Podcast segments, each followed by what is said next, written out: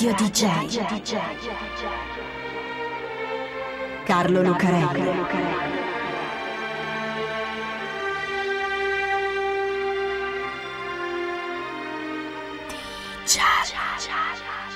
Carlo Lucarelli presenta Di Giallo, il radiodramma di Radio DJ. Salve a tutti, siete su Radio DJ, state ascoltando Di Giallo e io sono Carlo Lucarelli qui assieme a Fabio B per raccontarvi un'altra incredibile storia che viene dalla metà oscura del mondo e delle cose. La metà più oscura della storia è sicuramente quella rappresentata dalle guerre, soprattutto da guerre sanguinose, spietate e feroci come la Prima Guerra Mondiale. Ma noi cerchiamo le storie più incredibili e le più strane, e allora anche laggiù, nelle tenebre più nere della storia, si può vedere una luce, che per noi adesso è la luce pallida di un nebbioso e umido giorno d'inverno nelle Fiandre.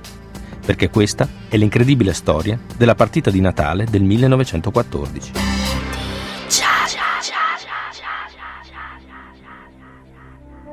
Per fare una partita di calcio ci vuole un campo, un pezzo di terra più o meno piano e più o meno rettangolare, anche se chi ha giocato in cortile da piccolo sa che non è sempre così, che ci sono angoli di case e muretti che magari per tacito accordo fanno campo, per cui ecco che il rettangolo diventa una forma geometrica tridimensionale, da fisica quantistica, con regole tutte sue, il rimbalzo vale per esempio.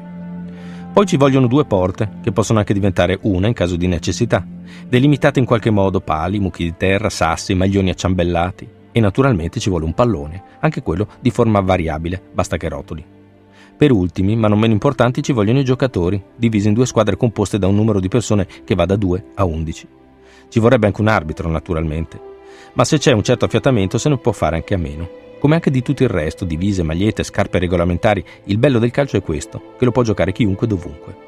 Tranne che in un caso, quando c'è la guerra, che ferma anche i mondiali. Soprattutto se chi deve giocare la partita si trova sulle sponde opposte della terra di nessuno. Trincee scavate da una parte e trincee scavate dall'altra, che si fronteggiano parallele. Piene di soldati con divise diverse, che se si guardano è solo per spararsi e se si incontrano è per sbudellarsi con un colpo di baionetta. Per il resto ci pensano i cannoni. E così tutti i giorni, finché qualcuno non decide che la guerra è finita. Sette giorni alla settimana, per quattro settimane al mese, per dodici mesi all'anno e per quattro lunghi anni, almeno per quanto riguarda la Prima Guerra Mondiale. Un momento però, non è esatto.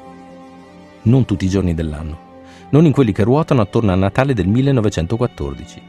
In quei giorni, e fino quasi a Capodanno, i soldati che combattono sul fronte occidentale, nelle Fiandre, nella zona attorno alla cittadina di Armentier in Belgio, stanno sempre in mezzo al fango ghiacciato, ma non dentro le trincee, fuori, in quel luogo senza padroni che si chiama appunto terra di nessuno tedeschi e inglesi, sempre in guerra, ma senza armi, senza fucili. Uno, un soldato inglese o un tedesco, questo non si sa, ha in mano una cosa strana, strana per la guerra, e per quella guerra in particolare. Ha in mano un pallone. A quel Natale del 1914 i tedeschi, gli austriaci, gli inglesi, i francesi e i russi, e tutte quelle altre nazionalità, anche gli italiani, ma solo l'anno dopo, coinvolte in quella che verrà chiamata appunto la Prima Guerra Mondiale, pensavano tutti di arrivarci in un modo diverso. Intanto pensavano di arrivarci a guerra quasi finita e naturalmente di averla vinta loro, soprattutto i tedeschi più pronti. Quando nell'agosto del 1914 una lunga crisi internazionale scoppia con l'omicidio dell'arciduca Francesco Ferdinando, facendo scattare una serie di alleanze che vedono da una parte soprattutto gli imperi centrali di Germania e Austro-Ungheria e dall'altra Francia, Gran Bretagna e Russia, l'attacco degli imperi centrali sembra irresistibile. L'idea è quella di sbriciolare l'esercito russo sul fronte orientale, che è un esercito enorme, il rullo compressore russo lo chiamano, ma lento e male organizzato. Si è anche fatto battere poco prima da una piccola potenza emergente come il Giappone. Sul fronte occidentale, invece, premere sul confine francese, intanto venire giù dal Belgio, con una specie di frustata sull'ala destra dello schieramento, che dovrebbe travolgere inglesi e francesi e arrivare a Parigi in un lampo. E quasi ci riescono. A est, tedeschi e austriaci sbaragliano l'esercito russo nelle battaglie di Tannenberg e dei laghi Masuri, e a ovest arrivano a 40 km da Parigi. Poi però le cose vanno diversamente. I russi resistono e lentamente si riorganizzano, e lo stesso fanno inglesi e francesi, trasformando quella che all'inizio sembrava una rapida guerra di movimento in una lunghissima guerra di posizione, che durerà, appunto, altri tre anni. In quel primo Natale di guerra, però, gli eserciti non solo ci arrivano in modo inaspettato, ma ci arrivano anche male. Le battaglie che si combattono, in quei primi anni, sono qualcosa di impensabile, che fino a quel momento neanche nelle guerre più sanguinose si era mai visto. Nella battaglia della Marna, dove i francesi in ritirata resistono sulla riva di un affluente della Senna per salvare Parigi, per quattro giorni ininterrottamente si scontrano 2 milioni di uomini. Muoiono 80.000 francesi, 1.700 inglesi e centinaia di migliaia di tedeschi. Tra morti e feriti nei due schieramenti si contano 500.000 perdite. È la guerra moderna, la guerra del Novecento. Anche da quelle parti, nelle Fiandre, tedeschi, inglesi e francesi se ne danno parecchie, soprattutto a Ypres. Ypres è una cittadina che sta al centro di una serie di strade che portano al mare sul canale della Manica. Arrivarci significa imbottigliare il corpo di spedizione britannico e tagliare fuori la Gran Bretagna dal conflitto.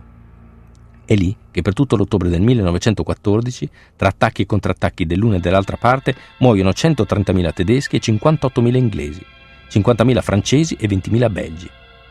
È l'ultima grande battaglia di movimento di quel 1914 e per molto tempo ancora di tutta la guerra. A quel punto gli eserciti si fermano si attestano nelle loro posizioni, scavando trincee e inventando nuovi modi per ammazzarsi a distanza. Ogni tanto a qualcuno in alto viene in mente di ordinare un attacco. I cannoni bombardano le linee nemiche, i soldati escono dalla loro trincea e si fanno massacrare fino a quella nemica. I nemici fanno la stessa cosa e partono in contrattacco. Si fanno massacrare anche loro e tutto resta più o meno come prima. E così, massacro dopo massacro, passa novembre, comincia dicembre, passa quasi anche quello e arriva Natale. Giallo DJ Comincia tutto con una candela, anzi tante candele. Lungo il fronte di Ypres, a Plogester Wood per esempio, le trincee si fronteggiano ad una distanza di 30-40 metri. È da quelle parti che la sera del 24 dicembre, la vigilia di Natale, i fucilieri del reggimento Essex, gli inglesi, che presidiano la trincea, vedono brillare nella sera fredda delle Fiandre, 4 gradi sotto zero, strane luci sulle trincee tedesche. Sono fiamme, anzi fiammelle, sono candele, disposte a raggiera una sopra l'altra. Insomma, ad alzare la testa oltre il parapetto della trincea, con cautela, perché i cecchini tedeschi sono precisi, ma adesso stranamente non sparano, non spara nessuno. A guardare bene, insomma, si vede che sono le luci di tanti alberi di Natale. Luci di candele, naturalmente, ma candele di Natale. E infatti in Germania la vera festa di Natale è la vigilia, la notte del 24. E così i tedeschi, rintanati nelle loro trincee illuminate dalle candele, cantano, cantano Stille Nacht. Sarebbe Silent Night in inglese, ma i soldati che presidono quel settore non la conoscono. Così rispondono con un'altra canzone e alla fine inglesi e tedeschi si accordano cantando sulle rispettive versioni di O Come All Ye Faithful, che da noi sarebbe Ad Este Fidelis, e lo cantano insieme. E allora, la mattina dopo, succede una cosa strana, così strana che il fuciliere Stratton del reggimento Essex, che presidia le trincee inglesi, lo scrive a casa in una lettera. Le trincee, scrive, sono così vicine che di solito i soldati si urlano insulti e presi in giro, ma quella volta uno, un inglese, urla Good morning Fritz, buongiorno Fritz, come vengono chiamati i tedeschi. Non risponde nessuno. Allora lui lo ripete lo ripete un'altra volta, più forte, e dall'altra parte invece di sparare gli rispondono buongiorno. Allora un inglese dice Ehi Fritz, how are you? Come stai? E dall'altra parte, bene, tu? Allora uno dice perché non vieni qua? E l'altro dice perché non vieni tu? Perché non è il caso di fidarsi, sono sbudellati fino a quel pomeriggio. Così decidono di incontrarsi a metà strada nella terra di nessuno. Due inglesi si riempiono le tasche di sigarette, saltano oltre il parapetto e si incontrano in mezzo alle trincee con quattro tedeschi. Si stringono le mani, si scambiano le sigarette e poi si dicono una cosa: se voi non sparate, oggi non spariamo neanche noi. E succede. Per quel giorno i soldati tirano giù i fucili dai parapetti delle trincee e nessuno spara. E direi che sarebbe facile, perché come scrive a casa il fuciliere Braziers, del reggimento Queen's Westminster, dalle trincee tedesche arriva una trentina di soldati, disarmati, bersagli facilissimi, che si avvicinano all'inizio timidamente. E così anche il fuciliere Braziers esce dalla trincea con un po' di suoi amici e si mette a chiacchierare con i tedeschi, che sembrano davvero, come scrive a casa, bravi ragazzi molto simpatici. Si scambiano whisky, grappa, birra, salsicce, rosbi, sigarette, sigari, fotografie, scherzano, cantano, mettono su cori transnazionali. Come scrive il fuciliere Reading a sua moglie, era tutto così tranquillo che sembrava un sogno. Poi, ad un certo punto, salta fuori un pallone da calcio. Lo tirano fuori i tedeschi il pallone. All'inizio ci giocano loro, poi arriva dalla parte degli inglesi e cominciano a giocarci tutti, confusamente. Non è una vera partita. Non ci sono neanche le porte e neppure le squadre. Ognuno tira calcio al pallone, lo passa in mezzo e così via, in un gruppone confuso, come ricorda Ernie Williams, del sesto Cheshire. Quello che succede dopo non è chiaro. Ci sono molte voci e molti aneddoti sulla partita di Natale, che raccontata così non sarebbe una vera e propria partita, ma più che altro un allenamento collettivo. C'è anche chi dice che sia soltanto un'invenzione. Io invece credo che ci sia stata davvero.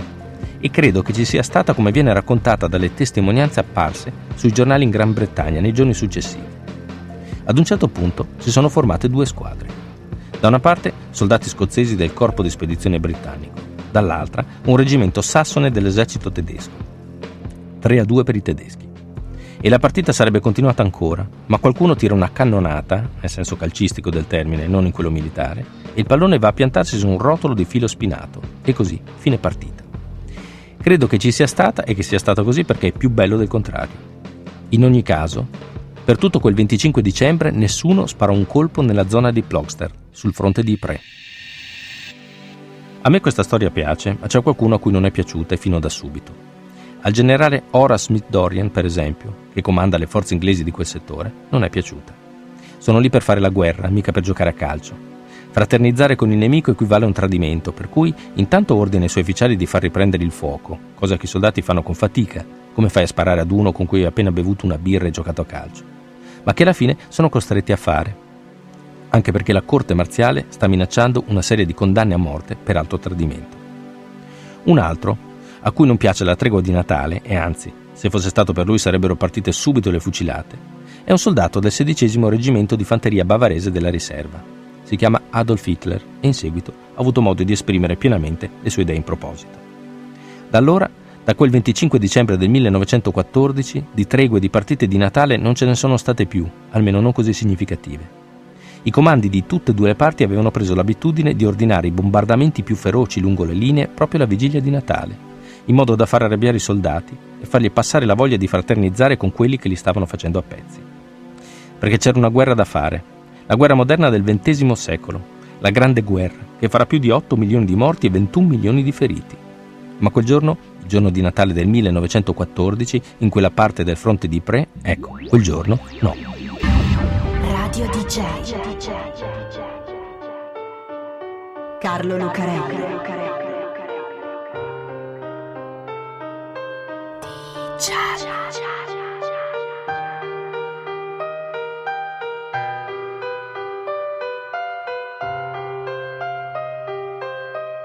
cha